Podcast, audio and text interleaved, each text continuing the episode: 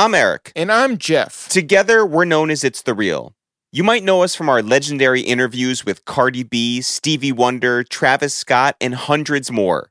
For the past three years, we've been quietly and diligently working on a new podcast that we're launching today, one we're so proud to partner with Othertone on, called The Blog Era.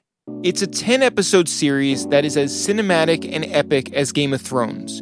It not only tells the never before told story of kids behind keyboards who upended the way the music industry worked, but of how major forces like the federal government and giant corporations came for the pockets of the bloggers who went around the gatekeepers and launched the careers of Drake, J. Cole, Kid Cudi, Nicki Minaj, Mac Miller, and so many more. We know this story because we lived it.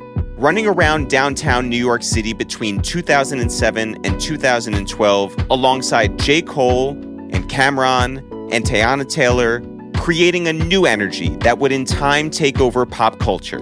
We've spoken on the record with 150 artists, bloggers, executives, and commenters in bringing you the most dynamic roller coaster journey.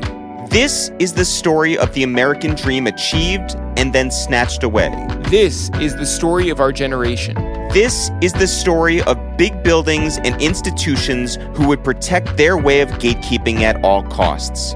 Maybe you know DJ Drama from his work with Tyler the Creator, or maybe you know Drum from all the mixtapes made with Jeezy or Gucci or even Pharrell in an effort to market these artists in ways the big labels could not.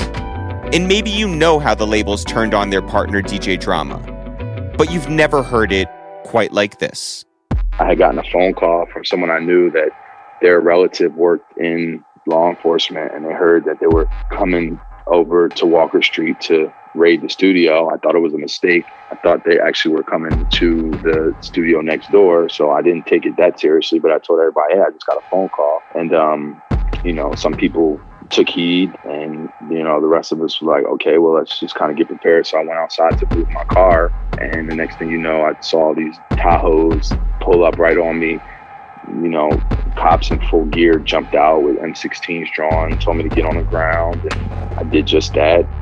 As Drama laid down in the street, his mind raced, trying to figure out who the hell these agents were really looking for. I remember, you know, them asking for my ID, which was in my back pocket, and then they went on the radio and it was like, "We got one of the perps," and I was like, "What the fuck?" And they stood me up. They said, "Tyree Simmons, you under the RICO law, you've been arrested for bootlegging and racketeering." handcuffs, perp walk, mugshot, headlines.